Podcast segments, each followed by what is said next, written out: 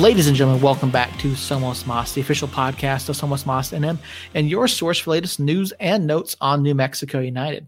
My name, of course, is Seth Bidoff. Joining me tonight, we have Jacob Terrell. Earl is not with us tonight. Uh, he may or may not pop in. I don't know. He hasn't. Uh, uh, he hasn't responded to our texts, but we'll see. He might pop in. If not, that's okay.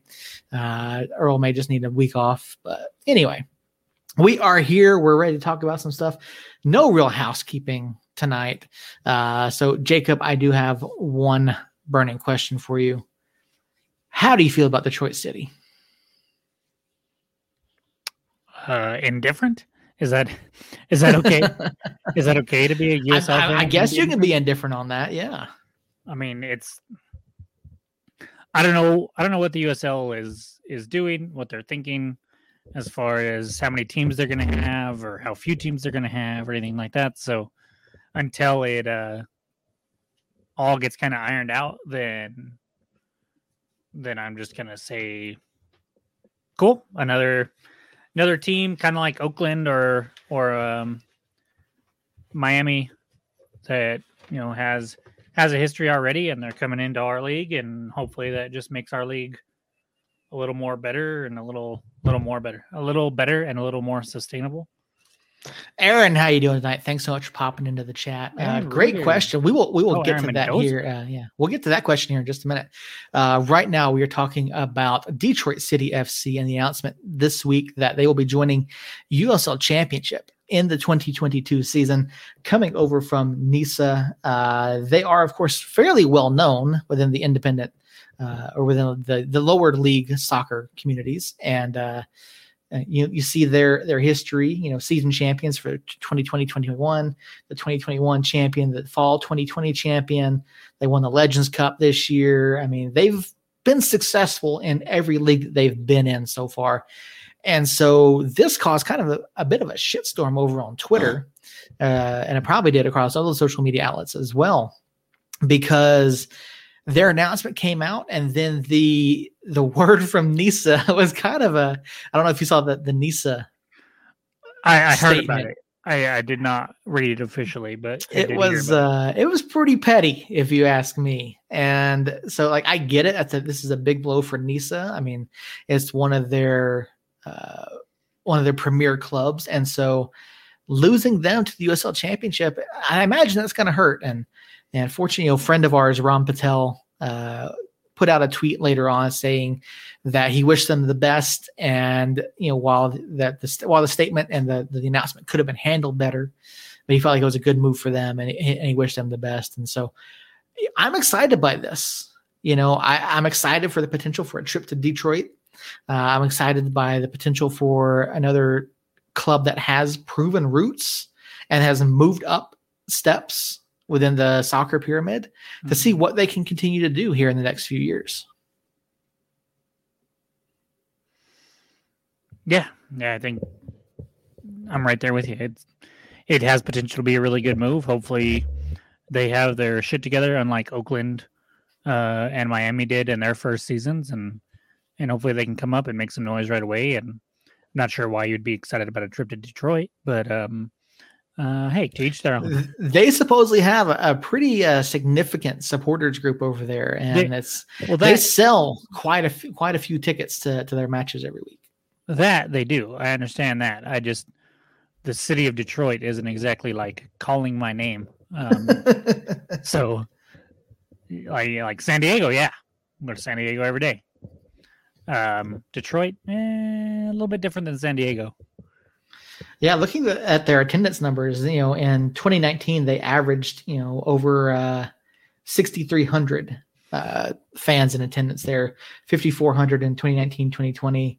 Uh, I don't think they had fans last year, and then this year they averaged around 4,300 fans. So um, they appear to be a pretty good, tr- a pretty uh, club that draws well, and they seem to have seem to have their shit together. And I know Oakland started out rough, but um, things look pretty good uh, for Detroit City coming in. Yeah. Okay, let's get to these two questions real Yeah, there's some great questions here from Aaron. Um, first, the original USL table uh, comeback. I'm assuming that means just east west and that's it. Uh, I I'm assuming that's what you mean by that, Aaron. If you mean something else, uh, go ahead and clarify in the comments. But I don't, I don't know what I, I, I obviously don't know what they're going to do because it's the USL and nobody knows what the USL is going to do at any given moment until the USL does it. I don't know if I want it to come back. Like I kind of like the ability to play Eastern Conference teams and I feel like if we went back, yeah, I feel like if we went back to just the East and West, we would lose that ability because we would have to play everybody in the West, presumably two times, which would put us at that 30 game mark already. So maybe we'd play like two people, one person in the East, and that just doesn't sound right. So, Seth, how about this? How about we let the USL teams do like college football does and schedule their own opponent, opponents? and then we have a committee that looks at resumes and actually picks the top four teams uh, based on on those resumes. Based on the eye test. Yeah, the eye test and like, okay, well, yeah, they're undefeated, but they played Hartford and uh, Real Monarchs twice, and, and or we we have we have everybody play everybody in the West, and then for our other seventeen games or whatever it is, uh, then it's free for all. That's what I think we should do. Interesting. I, I you know, to, from my point of view, I think, I think we do go back to the, just plain straight East West uh, next season, that, and especially over the next two years when you've got all these MLS clubs leaving. And yes, we are going to have some some more clubs coming in. You know, we've already talked about Detroit City. You've got Queensboro that's pushed back their their start date to 2023 now and some others that are coming out over the next two seasons. I think what that does is you still have unbalanced, potentially unbalanced conferences.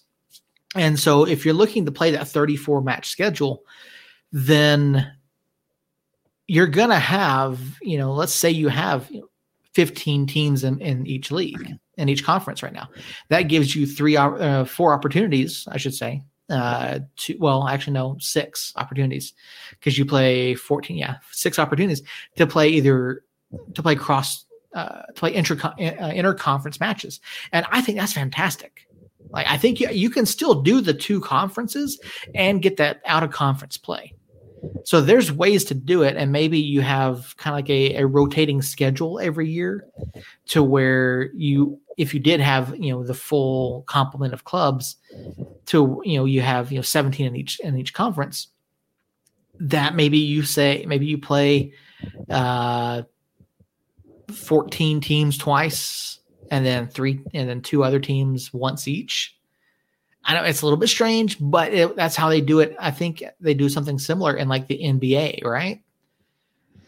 Well, the NBA is broken into conferences or yeah. divisions. They do have the so, divisions, yeah. So you play your division like seven times, six times, something like that. You play your division more, and then you play Western Conference more, and then you play or your conference more, and then you play your the other conference. I think just once or twice. So it, it just depends, but I I think I think the SEC does that too, or at least the, you know SEC, ACC because of the the teams that they have. They only play so many Western Conference, Western uh, oh, division oh, teams they've got two every year. Yeah. yeah. So I think they only they they do so many like you know within the in the division, and then they play the the other the other conference. It's it's going to depend on how many games they want the teams to play. If they want it, because because we played we played a we didn't play 34 in year one yeah, it was just 32. No, it's 34. Okay, maybe they want 34 then. I I I thought there were three different numbers we've had all three years. But um well, yeah, technically it is three different numbers all 3 years, but what would he play this year? We only played 32. Oh, that's right. That's right. Okay. That's where I was getting confused. Um I don't know. It depends on what they want to how many they want to play and and then with a team or with a a, a league like ours, you got to factor in budgets and and travel budgets and stuff like that. So it just depends on on how they want to do things. And COVID, like it or not, is still going to be a factor um, for for the foreseeable for the foreseeable future at least.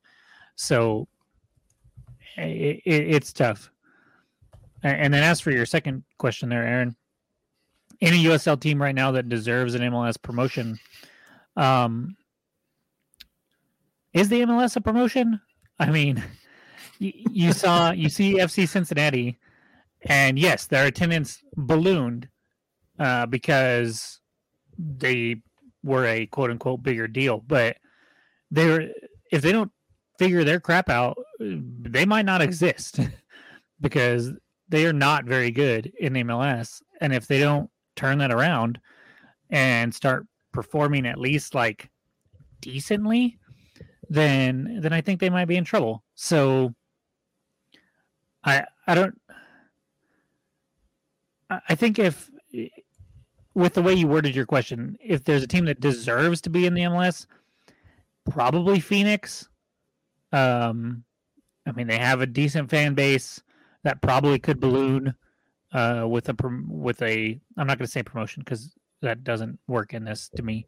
Um, with a switch to MLS, I think their their attendance could just absolutely go through the roof. Um, and they they seem to be really real really well run at least as far as getting players in there and you know being at least in the regular season uh thank you oakland um or not oakland sorry rgv uh thank you rgv um at least in the regular season they they are always up there at least since we've been in the league so probably phoenix i don't know about new mexico I just don't. I don't think Not we're yet. quite ready. Yeah, I don't think we're quite quite ready for that, even if we wanted it, and I don't personally want it. Um, and so yeah, I Phoenix would be my answer to your actual question. I just don't know if any teams actually want it anymore. Um, yeah, I mean, honestly, you, you look at the clubs over the past couple years and how they've performed and who the most consistent performers are. And Phoenix is the one that pops off the page. I think Phoenix could make the move to MLS. I think they could uh, be sustainable. I think they could perform better than FC Cincinnati at least. Um, but you know, they're not obviously not going to go to MLS in one year and be top of the table. It's just not going to happen. You know. But if there are any clubs that could potentially go there and compete, you know, Phoenix is the one that pops off the top of my head. Lou City potentially. Um, you know, if you'd asked me last year, I would I would have said Reno. Reno could have potentially gone up and, and competed, but um, you know, since it's all a matter of buying your spot in the league, you know, I mean, really anybody could do it. I think I think San Antonio has a shot to do it in the future. But the Texas market's getting awfully crowded with MLS clubs. And then you've got Sacramento. Sacramento uh, had the opportunity to go, but then uh, investor, investors fell through. So, um, you know, there's there are a few teams that I could see going up and competing within the first couple years, but you're not going to have anyone go up and like just dominate. It's going to take them a few years to to be competitive. And for FC Cincinnati's sake, I really hope they turn it around. Um, and it's a good thing that we don't have pro rel in the U.S. for their sake. so great questions, Aaron. Thanks for those. Appreciate that. Um, yeah, you know, it's it's an interesting prospect. It's, an interesting idea to think about teams that could potentially go up and compete at the MLS level. You know, people talk about us potentially going MLS. I'm like, that's a ways off. You know, that, that's going to be, you know, if if that were a possibility, I would say five, ten years down the road, probably closer to the to the ten year mark, just so that we can become better established and, you know, make sure we have consistent draw, um, you know, in a normal capacity year, and that we're competing at the highest level possible year in and year out before we even consider that move. So I think it's going to be a while. But do you do you have to be competing at the USL level? Well, I mean, you just not have to be terrible. Like, what is what are we looking at uh, as far as deserves? Is it are are you more deserving of an MLS move because you have fans? Are you more deserving of an NFL or MLS move because you have a good front office? Are you more deserving because you have a good team? Like I, I, I could be wrong, but I'm almost positive with Nashville and FC Cincinnati, they made like wholesale changes when they moved to the MLS. Like yeah, they did. So so I think I, I'm not sure exactly what Aaron is looking at here, but but from my point of view, in order to make the move, you have to have a market and you have to have a fan base. And you have to be at least somewhat decent at your job. Like you can't just like if if Vegas w- wanted to move up, I don't know if I'd be like, yeah. I mean, they have a market. Vegas is a good market, and it's a booming sports market right now, with the Raiders going there. Uh, they have a WUSL or double WNBA team there. Um, I, I could I could see that sports market blowing up, but Vegas is just so poorly ran and is such a circus act that I I don't see that happening. Plus, with their connection to LAFC this last year, um, but like you look at Phoenix, they've got a market, they've got a fan base, they've been properly run. But you need investors, like we talked about with Sacramento. They had a chance, they lost investors. Um, but I, I could see people looking at Phoenix and going, investors looking at Phoenix and going, yes, this is it.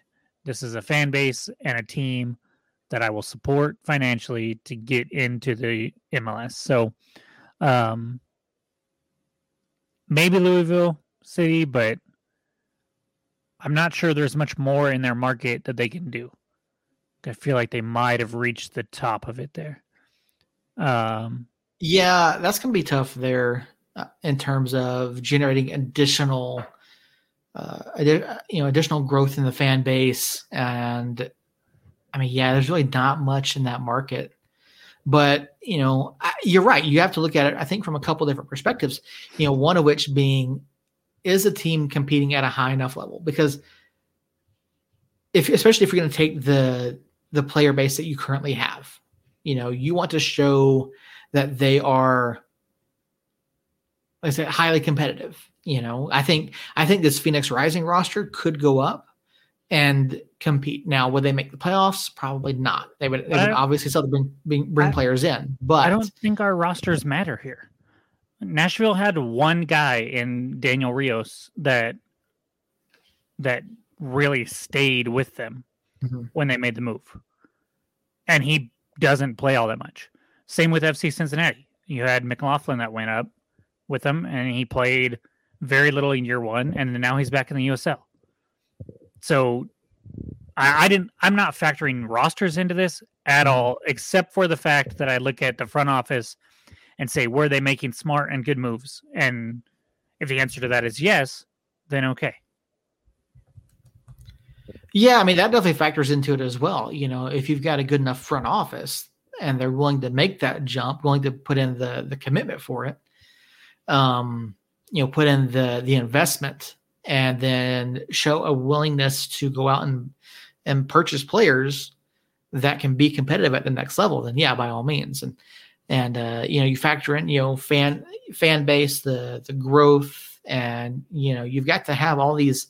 I think everything factors into it at least a little bit, because if you're trying, if you want to just buy into MLS and you don't have a fan base, like you're going to run stuff like you've got out with Charlotte, where the where the ownership group is trying to run the supporters group. You know, like uh, you run into stuff like that, or you run into like I think it was I think it was FC Cincy that uh, that printed out at their tifo. Like, you know, you get all these weird things that happen when you don't have enough support. For sure, that was Nashville. Actually, that might have been. Yeah, I think I was Nashville. I get my teams mixed up, but uh, um you got some more comments over in the chat. Aaron, uh, we'll get to this one here in just a second. Uh, Shania, I hope that I hope we're pronouncing that right. Uh, just tuned in, not sure if it's spoken about. What you take? What's our take on USL Championship newest edition in Detroit? How do you feel they'll stack up against New Mexico and other teams in USL? So we did talk about a little bit earlier. Um, you know, I'm excited for it. Uh, Jacob, eh, he's, he's kind of on the fence. He's kind of a wait and see type deal. Um, but I think is you know they, they're a proven club, like we talked about earlier. Uh, they're a proven club. They've done very well at NISA and all their other stops along the way. looking at the because I, I, imagine they'll be in the Eastern Conference. Um, if the if the conferences stay the way that they are now, broken down into divisions, I, they would probably slot into, my guess, to be the Central Division. Would be my guess, and you know that would be interesting. That would be really interesting to see. Um, I could see them being a playoff contender year one. Um, because you know they've got a well constructed roster. They've got guys that come out and play, and they've just torn up NISA. So um, a lot of things to, to, to look at there. And how do they stack up against United? I don't know, man. I don't know because eh, it's because you know NISA and their broadcast packages aren't great, so it's hard to kind of keep track of what they're doing and where they're at and and see how they play. So I think it would be interesting to see. I would love to bring them out here uh, for like a friendly or something or a preseason match to kind of get a to get a look at them to see how they play and see how they perform against our guys. And so, a lot of good questions. Thank you for that. Yeah, I'll, I'll chime in real quick with uh, how I think they'll stack up against Mexico.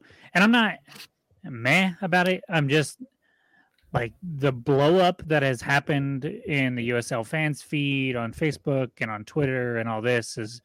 I'm just not about that. I mean, it, it's a quality club coming to the USL, which I think is a good thing, but I'm not like wanting to rip my shirt off and celebrate um, with them coming or get mad about them coming. So, then just to clear that up. But as far as how they'll stack up, we're not going to know because we don't even know what New Mexico is going to look like next year. We know we have are confirmed. I think we just have the three players, right? Is it is it just Kalen, Moreno and and Wehan that we like officially know for sure? Oh, guys still under contract. I think Amando is as well. I said Mondo. I said Moreno. Yeah, Amando, yeah. Amon, uh, Amando, Bees, Kalen. Kalen. Yeah. I the, think those are the only three that they announced like as signing as an, an extension. Mm-hmm. Um, but I'm not sure. We we might have some others on two year contracts, or or maybe they were on a one with a one year team option. So, but we know we have three players. That's it. Um, and as far as Detroit, I, I, I haven't seen them play. I don't know anything about their players, but my guess is they're probably going to have some players change, and they're probably going to make some additions and and and so we will tackle that question. I think I think we'll have a better idea of that question, um, you know, come February, uh, Marchish when we're starting preseason and stuff. Yeah, uh, some good points there. Um, yeah, it's gonna. We'll have to just yeah, just have to wait and see. I mean, at this point, we don't know anything. It was. It didn't take long last year for the club to announce um, the first few rounds of folks coming back for for no, the next season. Last year took freaking forever. Oh, that's right. Yeah, last year did. It was, it, was, out. It was the, yeah. after the first year they were like, "Hey, here's 13 yeah. people coming back." Bam, one post. But last year they drug it out to where it was like, "Hey, tune in tomorrow, 12 o'clock. We got a surprise for you." And then they would put a graphic with some hints and say returning player. Um, please, New Mexico United, don't do that. just don't. just just put all the returning players out there so we know what the heck we're doing, and then start signing new players like ASAP. Yeah. Yeah, lots of lots of stuff that's up in the air this offseason. You know, we've already kind of mentioned it a little bit. We're, you know, looking for a coach. We don't know what the player contract status is. Hashtag USL transparency. Thank you very much. Um, so uh, go to go back to this question from Aaron here. Should United keep an eye on Kevaughn Frater this offseason? You know, I'll be honest with you, Aaron. Um, no, I really don't think so. Um, especially with a new coach coming in, and really, Kev has not done a lot since he left the club. He's kind of, he's bounced around a little bit. He hasn't really featured anywhere. He spent like half a season in India, half a season in like the Israeli Premier League. So he hasn't really done too much. Um, and I don't think he's on anyone's watch list this offseason. I mean, Jacob, unless you can think of any reason why the club would want to keep an eye on him, especially since we don't even know who the new manager is going to be yet. Because we need somebody that can score, Seth. and he's been the only player that has come in, other than Wehan, but even Wehan plays a little bit slightly diff plays a slightly different position um, than Kevaughn. I think I think if we had a Kevaughn, had Wehan, had Moreno, um, hopefully Dev can come back in some sort of capacity on the field. Um, and, and had somebody that can actually finish. I don't I don't really care what he's done in other leagues because I don't I don't know enough about those leagues to be like, oh well, he he should have been tearing it up in those leagues. Some people are just more comfortable in certain leagues. Mm-hmm. Um, we see that all the time. So uh, I, I think the USL is very well suited for him. I think he had a place here in New Mexico that um, tolerated some of his annoying behavior um, while also cheering for him. Um, and and I just think that that uh, if there is a if there's a player that has performed well in the USL at a striker position and still has anything left in the tank, United should at least have a have them on their radar. Um, so I'm not necessarily saying should they bring him back. Um, maybe uh, it depends on on his mindset and and if he would come in here and and want to perform like he did before, then then sure, why not? Um, but they they definitely should at least have an eye on him and say, hey, maybe we should kick the tires and see if he's interested in coming back, what it would take to come back.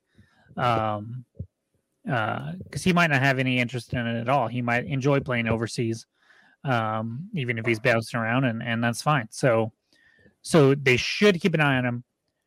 Uh, if things were to break right, they should bring him back. I'm not saying break the bank for him. I'm not saying like a a, a record transaction like like for Wehan. Um, but we need to score more goals, and he scored goals for us pretty consistently. Yeah, I mean, in his time here, he did have 14 goals and, and 30 appearances for us. You know, looking at what he did since he left uh, Bengaluru FC over in India, four appearances, one goal. And I'm going to butcher these Israeli Premier League club names, I, I assure you. Uh, Maccabi Netanya. Uh, according to Wikipedia, he had 31 appearances and five goals. Uh, I mean, again, this is Wikipedia, so who knows? Hopefully that's sourced somewhere. Uh, and then the second Israeli Premier League club he did he signed for was Hapoel, Hapoel Nof HaGalil. I don't know. I'm going to butcher him.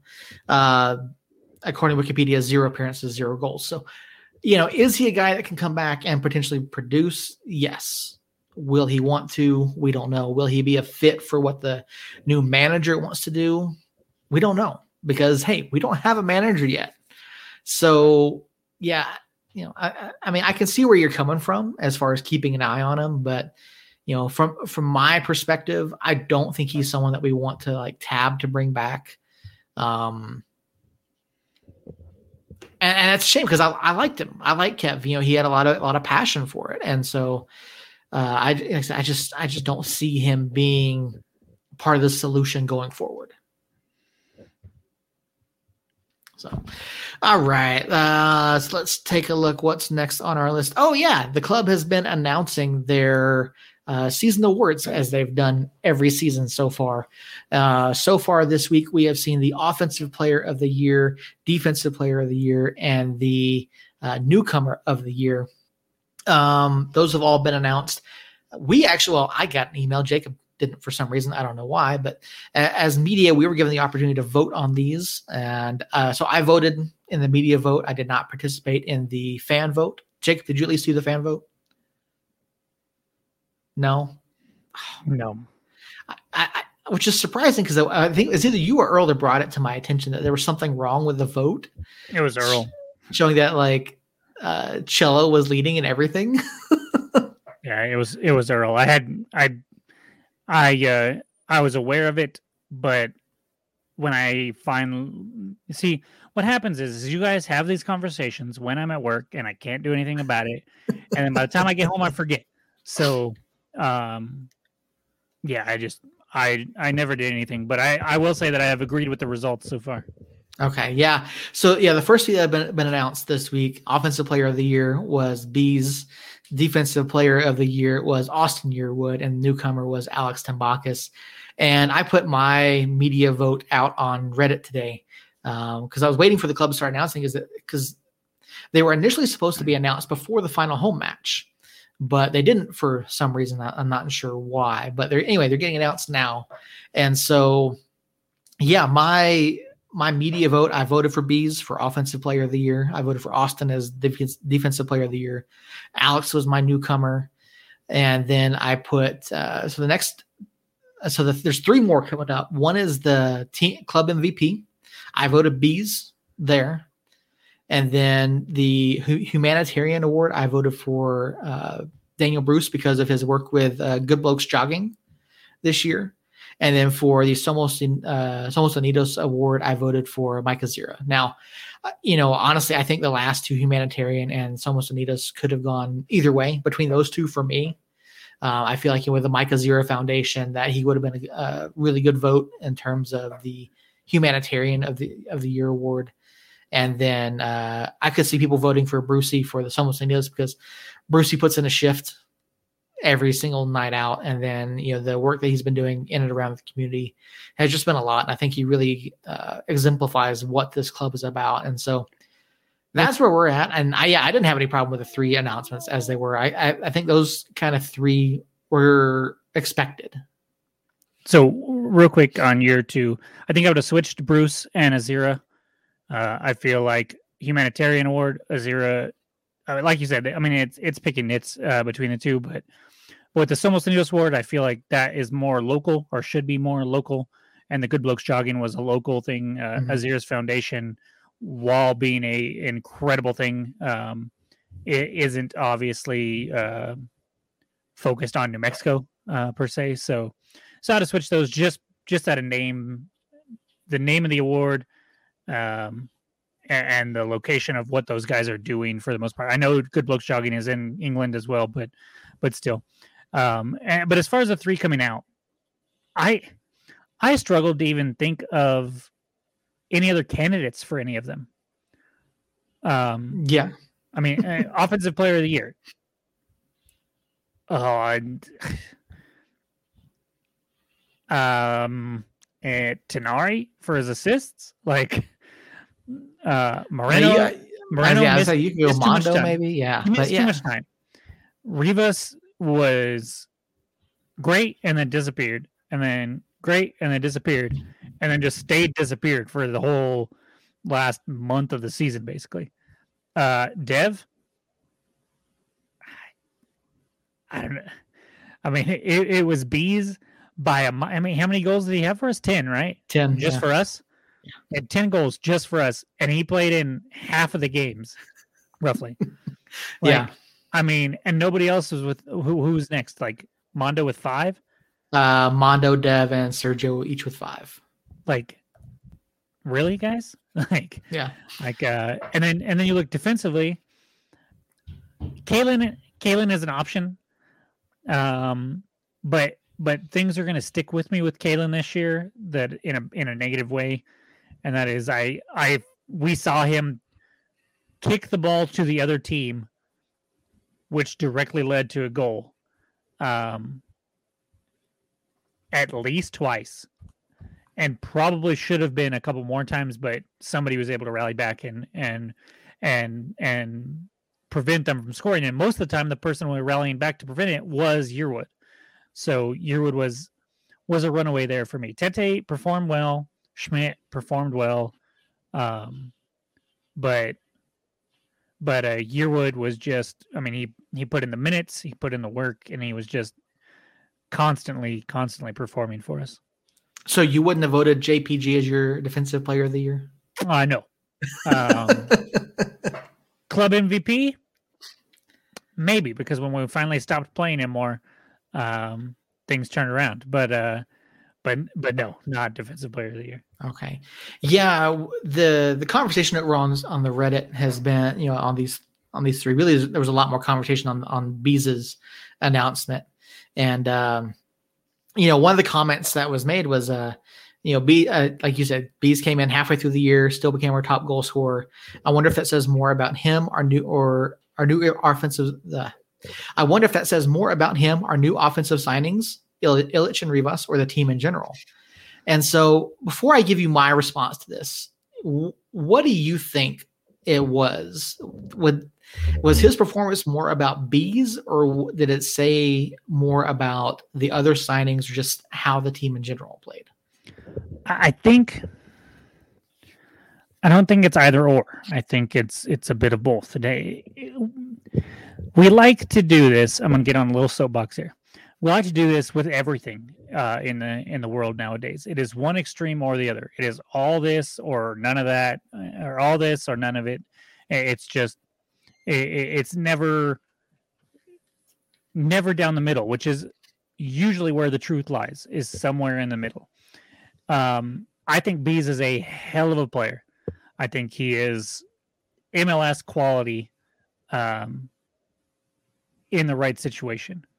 I don't think um, Orange County was using him correctly, uh, and and their attacking prowess um, ha- had more weapons that were actually producing.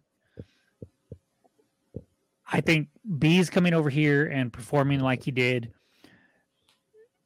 with the same players around him as basically everybody else. I mean, whose spot did Bees take?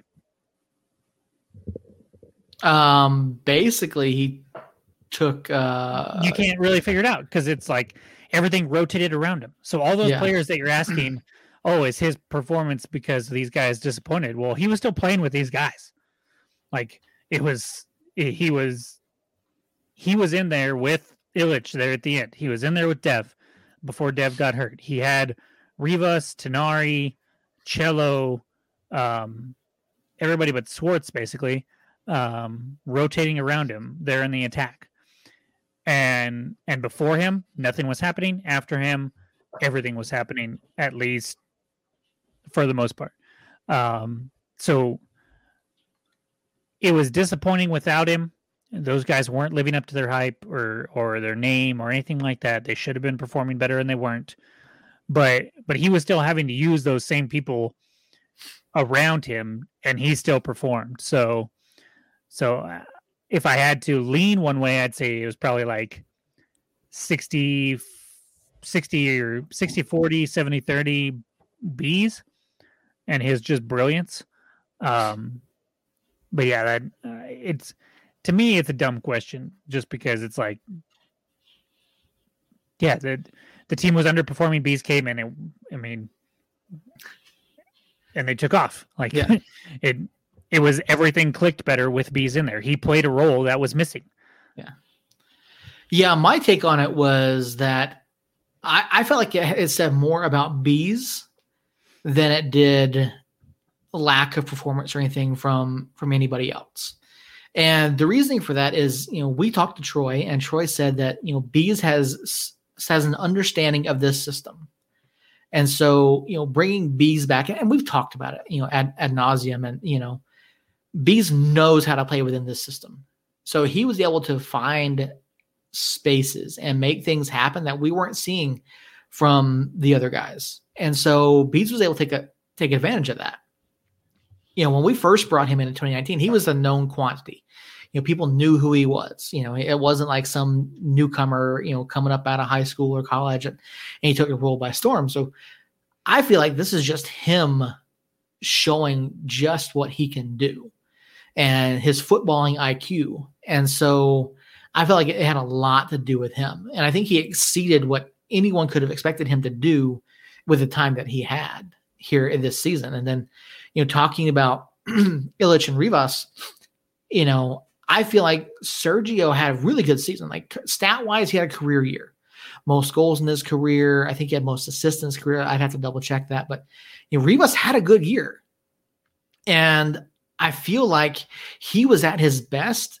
And we it came that match after we talked to Casey, you know, where where Sergio was coming out of that defensive mid position and able to and was able to push the ball forward and push the attack, which is something that JPG can't do. It's not something that Michael Azira is going to do. And so while Sergio is listed as an attacking mid, if you look at his Wikipedia page, and I think he's listed as attacking mid over in like Transfermarkt too, I think just using him in that role really showed what he could was capable of, and he wasn't necessarily always going to contribute, be the the most contributing person at the attacking end, but well, he think, did plenty. I, I, think he still played an attacking midfielder role, even when a lot of times, yeah. Even when he was in there for Juan Pablo Guzman.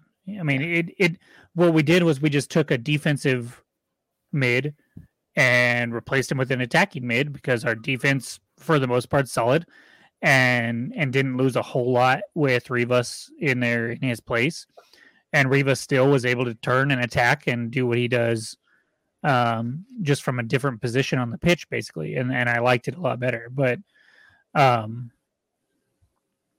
I, just think that that uh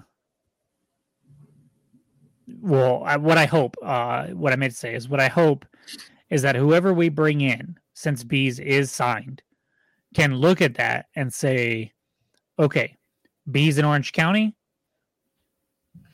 Okay. Bees in New Mexico United. Fantastic.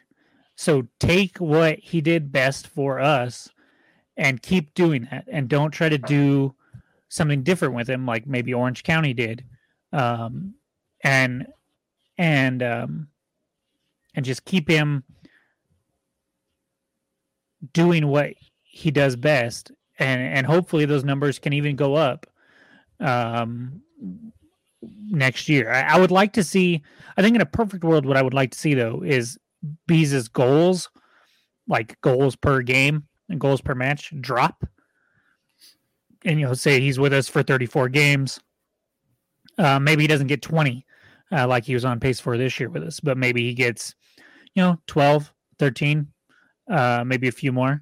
But i would like to see his assists skyrocket and i would like to see somebody up there Kevaughn, uh, Hadji Barry like player um, i know Hadji Barry's under contract still but but somebody like that that is a finisher up there and and have bees work with him and and get oh, I, I need to look up i need to do some research before our, our next show and but i, I want to know when bees moved over here and started eh, not those first couple games uh, when he was coming off the bench but once he took over that full-time role how many goals did he have what percentage of the team's goals did he have because i imagine it had to be over 50. I think you're accurate. Uh, I, I don't know for sure, and I, I, that's a lot to look up since we don't have good stat websites um, eh, for me to do it on the fly right now. But I would like to see that number go down to like 25, have a striker that may be at like 50, and then the other 25 be from, uh, you know, Moreno, and some others. Yeah, we definitely need more production from more guys. Well, you know what? I mean, let me strike that. We had production from a lot of guys. We just didn't have consistent production. Yeah. And because you look at our you look at our stats, our stat sheet this year, I think we had something like eleven different people score goals, twelve different people score goals. I'd, I'd have to double check the number on that, but yeah, so we had a lot of different people score goals for us, but it, no, no one was consistent enough until we brought bees back. So, yeah, there's there's still definitely work to be done, and you, you talk about the those stats. We can definitely you know look those up and have those for the next show. But yeah, I mean, bees made just such an absolute difference since he came over, and you know I'm glad we have him under contract for a couple more years, and you know, it'll be, inter- it'll be interesting to see that, like you said, I hope the new coach doesn't, you know, try to drastically change how he's used, you know, try to like force him out wide again or anything like that. So, uh, yeah, I mean, it's, there's a lot of good things that came out of this, a lot of, still a lot of negatives. And it's easy to look back and say, you know, whole hindsight 2020, you know, uh, you know, maybe if maybe if Illich had gotten more time, maybe if we hadn't tried to do this and all these kind of things. But you know, I, I definitely think Illich didn't get enough time. But you know, who knows what would have happened if he had been like that regular like rotation guy in there and gotten more than you know five ten minutes a match. We actually you had, we actually had 14 players score goals for us. Yeah, it's somewhere in there. Yeah, which which is crazy, but but you look at like Yearwood had one. Mm-hmm. Uh, that's that's a little fluky. Ryden only had one. You might expect a couple more from him, uh, just on set pieces. Uh, Azira got one. You don't expect that from him at all. So he got one. You don't really expect that from him at all. Um, Isidro only had one. I feel like he he, I think he had more in the preseason. I think he had like three or four in the preseason. I believe you're correct on that. Yeah, that one because and that one that he had was that fluky goal against uh Monarchs. Yeah, Monarchs. Yeah, mm-hmm. off off the free kick. Um, but but this is this is what bothers me. So you had Brown with two, Illich with two. No, sorry, Illich with three. After all, Bruce with three.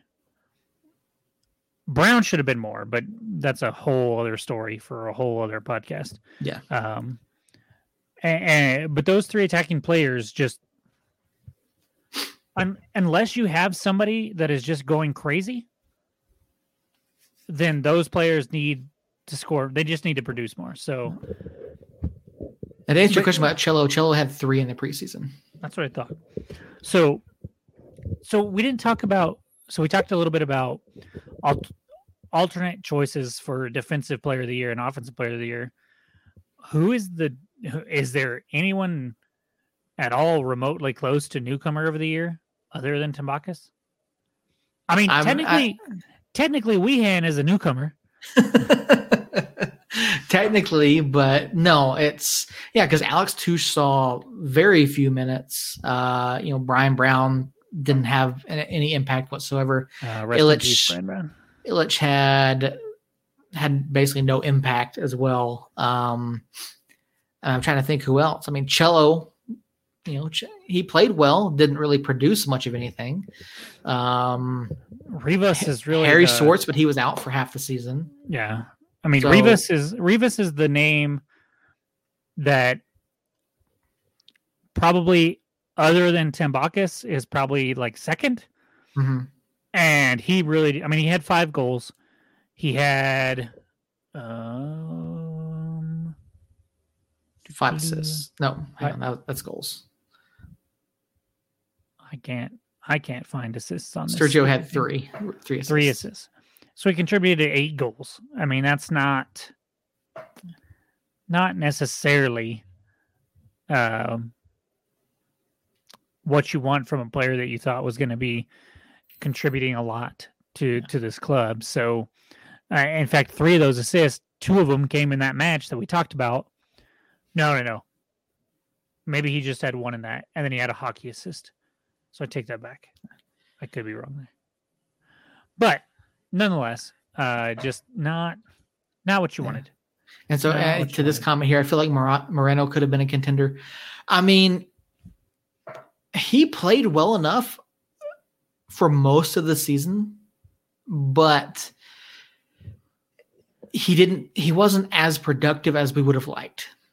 Um, if you watched how he played, and you know he had a he, don't get me wrong, he had a great year uh, professionally, you know, with the national call ups and all that, and um, yeah, for for player offensive player of the year, yeah, no, we um, he just he wasn't consistent enough, and so between missing time for the for the national team call ups, eh, not that that's a bad thing, you know that's great for him professionally and, and personally, but he just wasn't productive enough. And after he came back from that first international break, we talked about it about how he looked indecisive with the ball.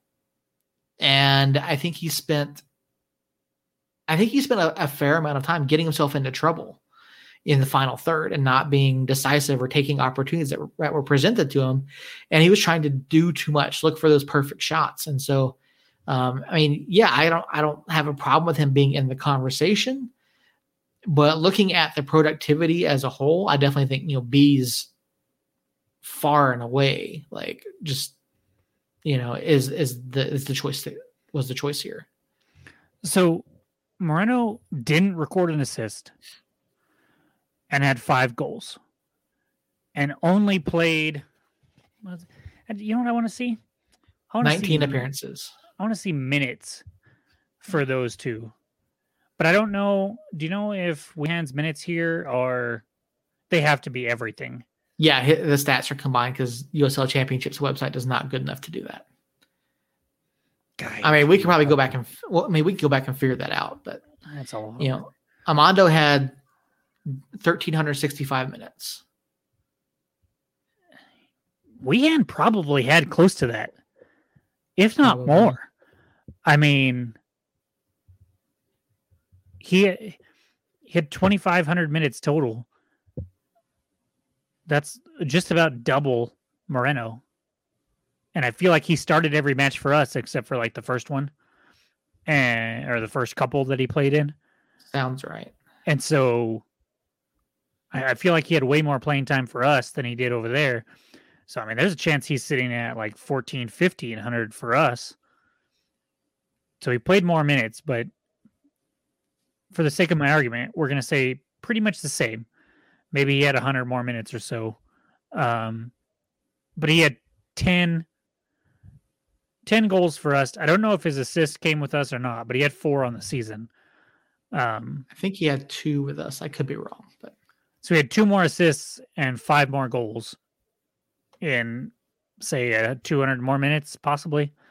Um, I mean, that just it that means Moreno was not nearly good enough uh, to beat out him. And I, I, think Moreno has the talent to be an offensive player of the year candidate for us. Uh, just just wasn't this year. Uh, I I don't think he played very well when he was with us. I think he started off well, but when he came back from that first stint with El Salvador, I ever since then I did not like how he played. Yeah.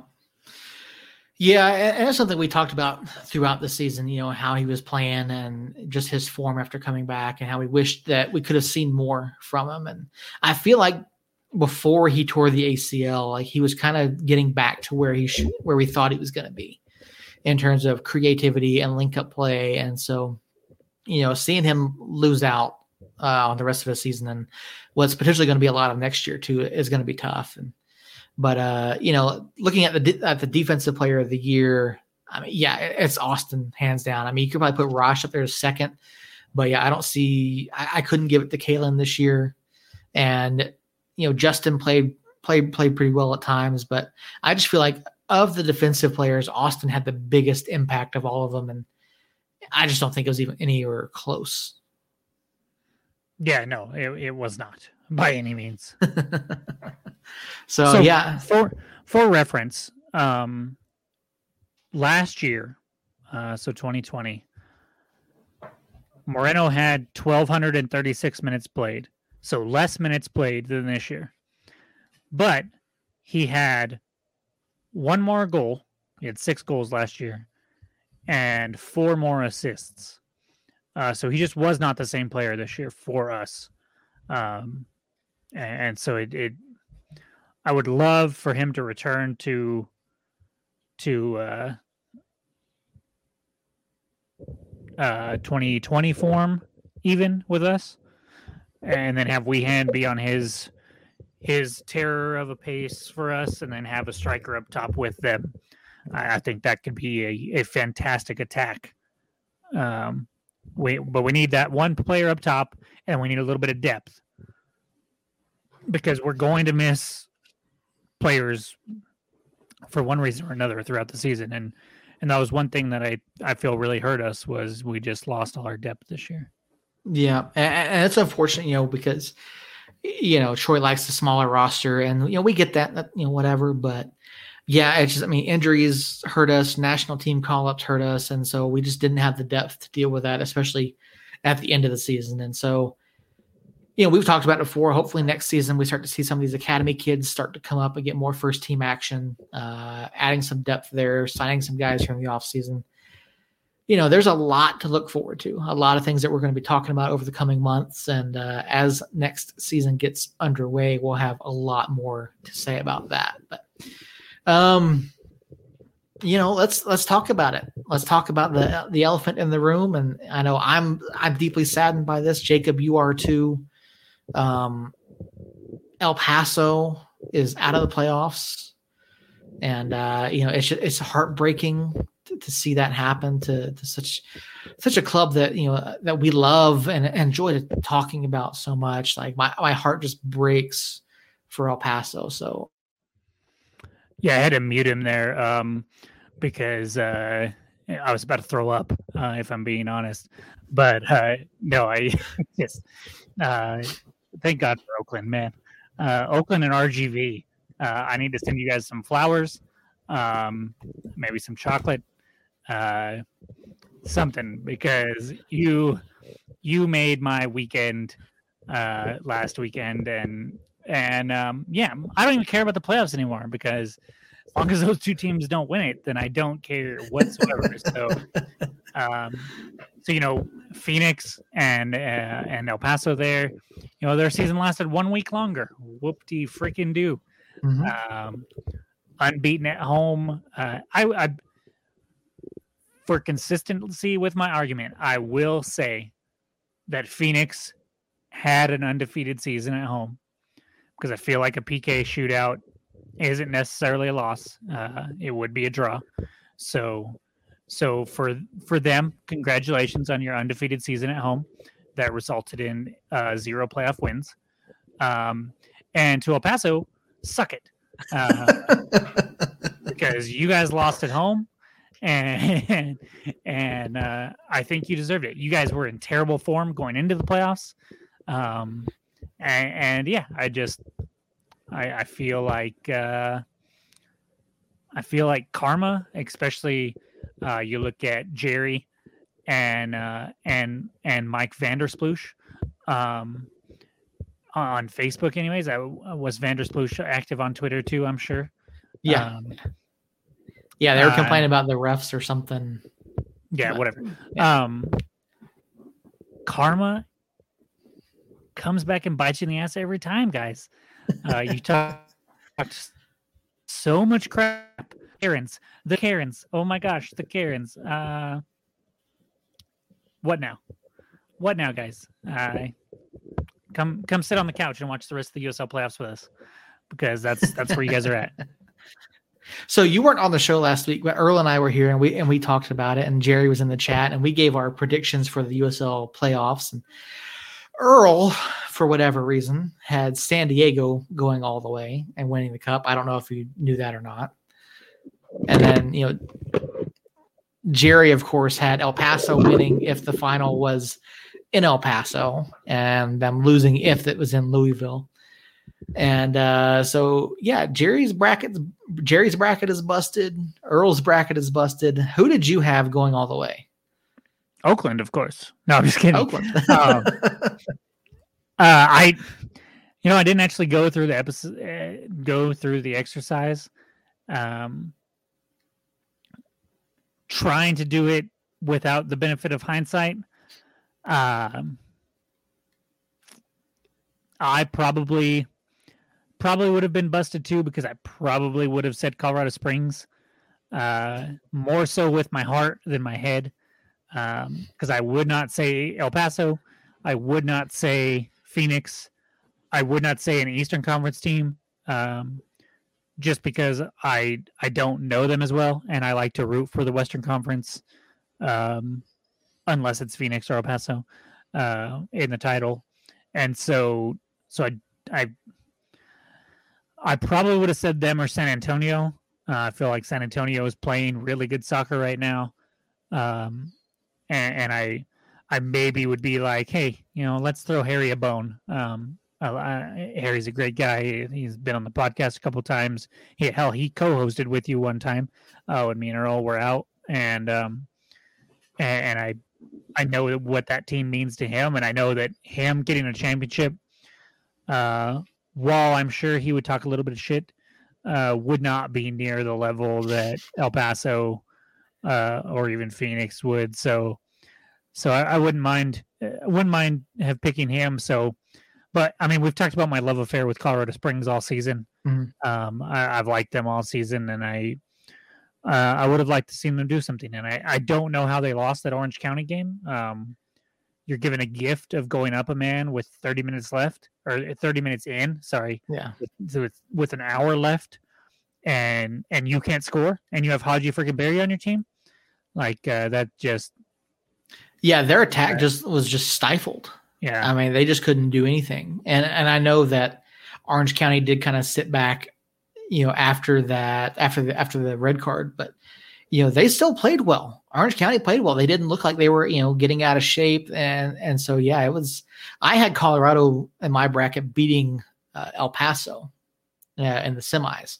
And so, you know, I was more than pleased to see El Paso lose to Oakland. And Jerry thought I was insane for picking Colorado over over I, El Paso. I I probably would have picked Phoenix, El Paso, San Antonio, and Orange and Colorado Springs. Yeah. As my bracket. And then I out of spite would have had San Antonio over Phoenix and Colorado Springs over El Paso. And probably would have had San Antonio beating Colorado Springs uh, because I like their form a lot more. So um, that that's probably what I would have done uh, without trying to not look at the benefit of hindsight. I mean, I feel like I say that would have been my four, and three of those four aren't there. So. so I, I, feel like that's it's pretty obvious that I'm not using hindsight in, yeah. in my favor there. Yeah. So looking at the clubs that are left, Oakland and Orange County, who do you think is going to win that matchup there? I have no clue, dude. Okay. Like, I, I think conventional wisdom says Orange County, uh, just because I think, I think everybody, uh, including myself, wants to say Oakland. That was a great win. Uh, you pulled it off somehow. It was kind of a miracle, but eventually, you know, the clock twice, clocks the clock strikes 12 on Cinderella uh, every time. But Orange County did not impress me whatsoever. Um, even though they won, they, I mean, that I was more disappointed with Colorado Springs than I was impressed with Orange County. Um, but it, I don't know. I, would have to look. I don't even know how they performed against each other this year uh, or anything. So, you, you know what? I if we're making project or per, what's the word I'm looking for? Predictions. Predictions. That's the word I'm looking for. Thank you. Um, if we're making predictions from here on out, I'm I'm going to say Oakland. Why not? All right, there you go. May as well. Um, so just so you know, Orange County did beat Oakland four times this year. so, so what you're saying is Oakland is due yeah, Oakland is, that's exactly that's what, what I'm saying. Yeah, you know, um, yeah, I think that's gonna be a fun one. Like of the, of the matchups this round, I think that's that one's gonna be a lot of fun to watch. Um, you know, I didn't have either of these teams advancing past the first round. Um, so yeah, it's uh, that's gonna be fun. I can't wait to see that one. I think Orange County is gonna walk away with this one. I actually took Orange County in the pick'em or the survivor pool that uh, USL Pony is doing over on Twitter. Uh, so I took Orange County this round. I took Tampa Bay in the first round. Um, and so yeah, the other Western Con- the other Western Conference matchup, San Antonio RGV. I have no clue, man. Mm-hmm. Um, I I love the way San Antonio is playing, but then I look at RGV and they just went to Phoenix and beat Phoenix. They beat El Paso to get in, essentially. Mm-hmm. I mean, they've won four in a row, four must wins, mind you if they'd lost any of those, they would have been out the way it played out. So, uh, I mean, they, their talents kind of shining through, their attacking talent specifically. Um, and I just think they're they're a feisty freaking team right now, and they're not afraid of anybody. I mean, I don't I don't see how you'd be afraid of San Antonio when you've played them four times already, and you just beat Phoenix and Phoenix. Um, I, I just don't I don't know how you can can count them out, but I can't go a four versus a four. Can I? Can I? You know, you know what? Now, for Harry's sake, I'm going to pick San Antonio. for for Harry's sake. Yeah, RGV is a tough out. Uh, they yeah. really are, and they've been playing really well the last few weeks. San Antonio has been playing better the last you know half of the season, and so it's going to be an interesting. This again is another interesting matchup. I think this is probably number two on my watch list this weekend. Um, you know, I, I want to see what happens here. I, my brackets in the other room, I don't remember who I had. I want to say I had Phoenix coming out of this one. Um, but uh, San Antonio versus RGV, I like San Antonio here. San Antonio playing at home against RGV. Uh, I think they do it. You know, San Antonio is pretty healthy right now, so that's what I think is going to happen out of that. And then over to the Eastern Conference, Tampa Bay Rowdies get to face a very well rested Birmingham Legion after they advanced due to their match being abandoned due to multiple positive COVID tests within the Riverhounds. Uh, so, Earl, what's your, or not Earl, Jacob, what's your take on this one, Tampa Bay and Birmingham? It's going to be interesting to see uh, what happens there with Tampa Bay or with Birmingham not having played last weekend. Um, it, I look at I look at the East and I see Birmingham, Tampa, and Louisville as all fairly even. Um, and so I mean it's really kind of a coin flip there. I mean, you look at the regular season standings and and they finished Tampa Bay was 71, Louisville was 61, Birmingham was 60. Um, so the, so that you look at that and you go, oh well, Tampa Bay's clearly the better team, and I do think they are the better team. Their conference was also, well, I was going to say terrible, but then I look at the the Central Division's non-playoff teams, and they were also terrible. Uh, so I don't know, man. Um, to put a pick on paper, I'll say Tampa Bay because I think they they deserve a chance at another at a championship after last last year's was taken from them. Yeah, I had Tampa Bay winning this one as well. I did actually did have Birmingham coming out of the first round. I didn't expect it to be this way, but I did have Birmingham going here and losing to Tampa Bay. Uh, and then the final uh, semifinal matchup: Charlotte and Lou City. Uh, you know, I I have Lou City winning the whole thing, so obviously I have Louisville winning this one. Um. Yeah. Yeah, I mean you're probably right. They I mean Charlotte had the same amount of wins as them during the regular season. Charlotte's been the surprise. Um Louisville has faltered in the playoffs or faltered last year in the playoffs at least. Uh it is in Louisville, correct?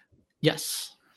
So just because of that, I, I think I will go Louisville. I, I am uh, pretty sure their home record was pretty good this year. Yeah, 12, 2 and 2 at home this year. So so because they're the ones at home, I will give it to them.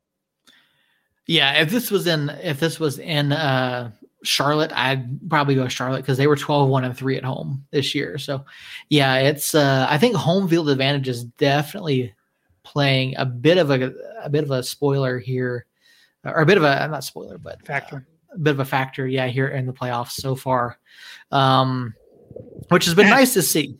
You, I know you, you say that, and then you look at Phoenix and El Paso, and they, yeah, exactly. They oh, man, yeah. Um, but you know, Oakland, uh, I'm sorry, Orange County won at home, San Antonio won at home, Tampa Bay won at home. Uh, so yeah, I mean, home field in front of people, in front of fans, has definitely been a, a factor this year. I think so. And all right, and for the record, if what we if what I say comes true and it's Tampa Louisville, I will have Tampa winning that one. And if it's San Antonio Oakland, I'll have San Antonio winning that one. Okay. All right. Sounds good, man. So um yeah, I don't I don't have anything else. I think that's all we had for tonight. And uh we hadn't talked about it yet, but I was gonna mention to you guys tonight. I, I was thinking that we would take uh Thanksgiving week off. Uh you know no show that week. We'll come back the week after Thanksgiving and and recap the the USL Championship final. So I am down for that as long as nothing pops off. I I think we get a coach uh, before Thanksgiving. So if that happens, um, anytime before Thanksgiving Day, I am down to do a podcast for that. Um, but yeah, other than that, I agree. We can do that for sure. So we will be here next week, just yeah, not the well, week after yeah, we'll be here next week, uh, weekend, week after no show, and then we'll be back after Thanksgiving, and then we'll likely do something similar in December. Take off Christmas week or something. Chris, maybe Christmas and New Year's week, unless there's uh, major developments or something. But uh, anyway, yeah, I think that's I think that's might be what we're gonna do. Last year we started doing every other every other week. Um, yeah. So we we can talk about that when we talk about that off air, and uh, we can figure it out more, um, more in depth later. But we we will be back next week. Uh, we'll probably be here every week, um, with the exception of of uh, Thanksgiving until the end of the playoffs, and then we'll we'll see what the schedule brings from there. But um, yeah, I don't think I have anything else either. All right. Well, uh, that's gonna do it. Thank you guys so much for joining us here in the chat. Appreciate you being here. Some new names in the chat tonight. Hope, uh, hope yeah, I again hope I said it correctly, Shania earlier. If I'm wrong, please correct me. We'll love to make sure we have that right. But uh, thank you guys for being here, and uh, Jacob, get us out of here. Yeah, uh, much like he said, thanks for for being here, guys. Thanks for watching. Thanks for participating. Uh, we like having questions. It, it uh, it, it, feels like it can derail the show sometimes uh, if it's if it's off topic. But I'd rather answer your guys' questions than stay stay uh, on a outline of what we're doing. So so keep them coming for sure. Um, and uh, you know we we we should be back next Tuesday unless life gets in the way like it did this week. Um, but uh, we'll keep you guys posted on Facebook and Twitter if there are any changes. And so just just hop on whenever we do go live again. Uh, the plan, like I said, next Tuesday, nine o'clock. Uh, hopefully, all three of us will be here, and uh, we can dive into some things. Maybe we'll have a head coach to talk about. Knock on wood. Hopefully, that's the case. Um, want that to happen sooner than rather than later. Um, and then, yeah, other than that, guys, be careful, uh, be safe, uh, be good to people, and uh, somos amigos. You've been listening to Somos Mas, your source for the latest news and notes on New Mexico United and weekly discussions from around the world of sports. Each episode is recorded live on Tuesday nights on our YouTube channel and goes live on podcast platforms around the world later in the week. Our show is written and produced by Seth Bedoff, Jacob Terrell, and Earl Nieto, and is edited by Seth. All episodes are recorded and edited using Zencastr and Audacity.